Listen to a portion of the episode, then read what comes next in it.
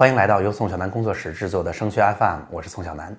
那对于高三的同学们来说，哈，相信在放寒假之初，我们的期待是寒假期望能够多放两天，能让我们充分的歇一歇。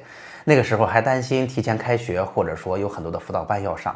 相信这疫情一来，我们肯定不是这么想了吧？开学的日期一推再推，相信现在大家想在家里安心的学下去，都变得非常困难了。我不瞒大家说哈，虽然我现在要给大家做这样一期节目，但事实上我现在整个人的状态都不那么好了。所以今天的节目，我们赶快来为大家分享一下。如果啊学校的开学一直都在推迟，我们一直都在家学习，那如何才能保持一个相对良好的心理状态？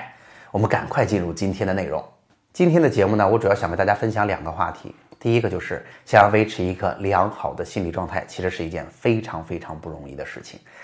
那这件事儿绝不像大家想象的那样，你要自律啊，你要给自己制定计划呀，你每天要作息规律啊，绝不是说说那么简单。那第二就是，既然疫情来了，那作为一个当年高三的同学，我们可以怎么办呢？有哪些小招、小技巧可以帮助我们有一个更好的心态，在漫漫无期的开学之前，能够保持一个比较高的复习质量呢？我们每一个问题来说一说。首先要说的是啊，其实长时间的保持一个良好的心理状态是非常非常困难的。我为什么要说这个话题？是要降低一下大家对于现在状态的预期。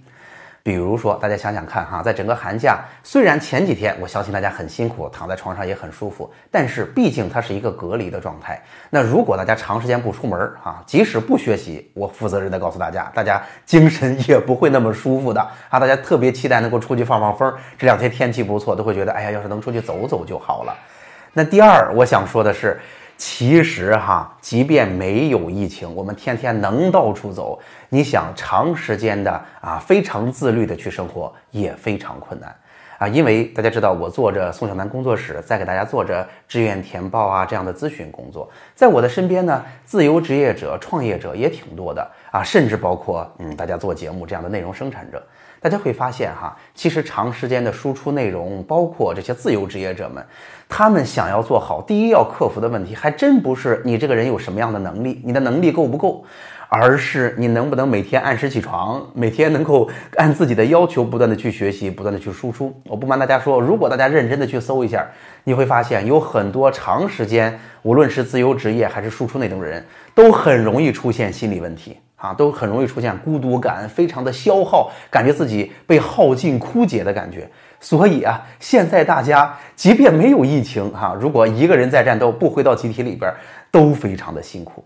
那第三，其实之前大家没有意识到过，学校为了让我们有一个良好的心理状态，在整个高三这么高强度的体力和心理的压力之下，还能做得不错。学校其实做了很多工作，比如说，我们在学校里边是不是有集体生活呀？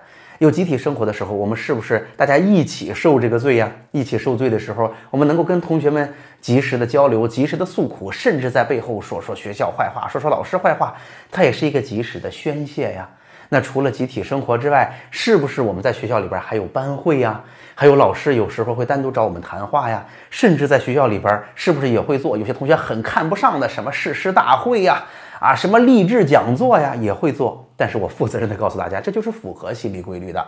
有这些东西啊，有的时候虽然在概念上、在价值观上我们都不认可，但是它仍然会给你起到心理按摩的作用，会让你心里更舒服的。同时，在学校里边生活是不是特别规律啊？生活是不是特别简单呀？我们关注的内容是不是特别单一呀？所以我们在学校的生活当中也排除了很多在生活当中才有的干扰。相信现在大家想要放下手机也是一件很不容易的事情。我不瞒大家说哈，很多同学其实都私下问过我，在高三这个复习的过程当中，我能不能脱离学校出来去学习？哈，当时还跟这个疫情没有关系呢。我通常啊不建议大家出来做，并不是说你出来之后啊，在复习的这个业务上，就是我学习的效率是不是更高了？我学习是不是更有针对性了？这个很可能会做得更好。但是你一旦离开了集体生活，离开了学校的班会、学校的这种宣传工作，你会发现。你的心理压力很容易过载，你很难维持一个良好的状态。所以啊，哎，综上所述啊，现在想要维持一个良好的状态是件很难很难很难的事情。大家千万不要对这个事儿预期过高，因为预期过高反而会带来很大的心理负担。好了，既然这个现实状况已经摆到我们面前了，我们应该怎么做才能解决问题呢？下面我给大家来说说，我们应该建立怎样正确的心理预期，有怎样的思路和有怎样具体可行的解决方法。在这之前，我先给大家打个预防针哈，就是因为在我讲学习方法的时候，很多家长啊曾经问过我说，那老师你能不能把方法告诉我？这个方法能不能用到我孩子身上，立刻就立竿见影了？那。心理的问题其实不像学习方法那样简单直接、立竿见影，而且心理的问题呢是用心理的方法来解决。有可能一会儿您听到的东西，反而不是给孩子说：“哎呀，你一定要好好学习呀，你要把时间都用上啊。”反而不是这样的。然而，按照心理的规律去做了，反而可能最后的结果会是更好的。我来给大家逐个一说哈。首先，我们应该建立怎样正确的预期？那可以说，如果脱离集体生活，脱离学校里边复习的这样一个氛围，其实大家真正想要在复习上克服难度、上台阶是很不容易的。这也是为什么大家是新高考的第一年，大家也有这个感觉。当时在六选三的时候，每一个学校都尽可能的不走班或者减少走班的量，因为一个行政班天天能见面的管理，有相应的班委，有相应的一套老师，能够去盯着大家，效果就是更好的。那所以，如果这个时候我们自己在家，我们一方面没有一个复习进度的概念，另一方面大家在上网课哈，我之后也会做一期节目给大家说说怎么听网课才是正确套路。那我觉得讲网课本身也是一件很难的事情，所以这样的复习状态、复习的结果是很难很难得到保证的。所以我建议大家在这个时候建立的心理预期，应该是在开学之前，我们应该维持住现在的水平，有一个不错的复习的质量。可能呢，复习的强度会越来越低，因为我们心理的状态会变得越来越难以维持一个好的状态。一切核心问题等到开学之后去解决啊，那种真正给压力的，天天又给自己提了更高要求的事情，尽可能的等到开学之后去解决。而且呢，我要提醒大家，一直到开学之前，我们要花在调整自己心态上的时间可能会越来越多，因为维持这个状态会越来越困难。这个东西是积累的。那第二，我来给大家说说我解决这个问题的思路哈，那就是我一直都给大家说，我们心里啊是有一个精神的垃圾桶的。我们每天啊，哪怕没有现在遇到的这样一个困难，我们休息不好，我们学习累了，我们跟人吵架了，我们心里这个垃圾桶都会装上更多的垃圾。那直到垃圾桶要装满的时候，我们就要及时的倒一倒。如果垃圾桶装满了，长时间处于一个装满的状态，那你就会状态不好，你就会不想干活，而且你就会生病的。啊，所以我觉得一方面啊，我们的思路是应该减少对我们意志力的消耗；另一方面呢，应该及时的回血啊，多做一些让我们心情好、心情愉悦、疏解压力的事情。那这就是正常的思路了。那下面具体的方法是怎样的呢？咱们逐个来说。首先，如果能够减低自己的消耗，我们可以怎么做呢？我建议大家，就像我之前说的一样，一定要建立对于现在复习的质量。复习的效率、复习的难度，一个正确的预期，我建议要降低这个预期。啊，现在，嗯，虽然我相信有很多同学啊，肯定是被这样鼓励的，那时间更少了，未来复习的真正到了学校复习的时间很有限了。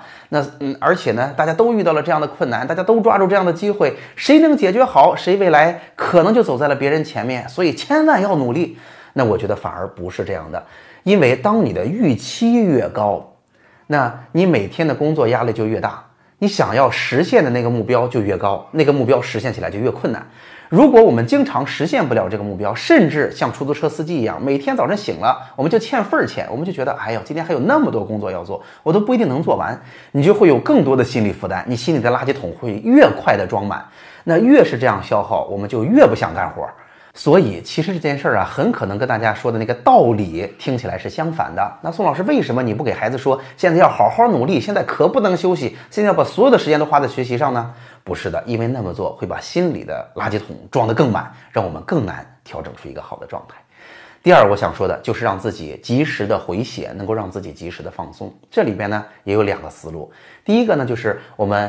沟通啊，其实是一个宣泄自己情绪的最好的方式。那也因此，即便现在我们被关在家里了。如果我们跟父母的关系还不错，我建议大家呀，每天父母下班回来，或者如果父母现在还没有开工，应该经常的跟父母沟通一下，我现在在学什么，我的感受怎么样啊？经常的有这种交流。同时呢，如果同学们哈，即便没有回到学校，那大家分别都有自己的小圈子呀，可能大家聊 QQ 啊，聊什么的，平常还都在的。我建议哈，每天还要专门的拿出时间来跟你的死党们、你的闺蜜们。打打电话，甚至啊聊聊 QQ。为什么这样的交流太重要了？这是让自己回血、状态变好的很好的、很容易的手段。第二，我也给大家说说，有些方式呢，很可能是自己一个人也会让状态变好的。比如说听音乐、吃好吃的、说别人坏话、看电影啊、洗热水澡等等各种各样的这样的呃方式，大家可以啊在这段时间里边进行一番探索，看看自己吃哪一套哈，哪种方式会让自己的心情变得更加愉悦。大家可以把这样的方式用起来。第三，我想说的是，一定要给现在枯燥的生活增加新鲜感。我不瞒大家说哈，我在三四年前哈，呃，跟济南出版社一起写了这个高考志愿填报秘籍这本书。当时这个稿件催得非常急，就是放寒假之前告诉我要这个稿，然后呃寒假结束之后就要啊。我基本上写了这个这个呃一百四十多页这么一本书。那我当时几乎在寒假期间就把济南市所有开门的咖啡厅都走遍了，每天换一个地方写，否则。生活实在是太枯燥、太无聊了，那还不能让我让它好玩一点、有意思一点吗？大家也可以尝试在自己家里，不光在自己的书房，能不能在不同的角落都安排个小桌子，能在那儿学一会儿啊？让每一个环境都让自己有一点新鲜感，有一点愉悦的心情啊。再比如，我们可以原来可能一气儿学两个小时啊，现在我们能不能把它缩到一个半小时啊？能不能缩到一个小时啊？慢慢变短一点，并不怕的。每一个学习的时间段之后，都能够交流交流，都能够放松放松，吃点水果。哈，免得我们长时间啊，这个体力上有所消耗的同时，心心境上也有很大的消耗。同时，我建议大家现在如果条件允许的话，可以告诉父母哈，天天给大家换着花样做点好吃的，因为当生活的压力很大的时候，美食也是一个非常好的治愈的方式。好，那总结一下今天的内容吧。今天的节目呀，就给大家说了两件事儿哈。核心问题就是想维持一个良好的状态太难了。那现在我们面对这样的现实，能够去怎么做？希望今天的内容能给大家一点帮助。那也希望呃，在看节目的无论是同学还是家长，那咱们能够有所交流。当你也知道，其实大家都非常困难哈，而且我也在节目的开头说了，我自己想撑下来也非常困难的时候，会不会让你心里稍微舒服一点呢？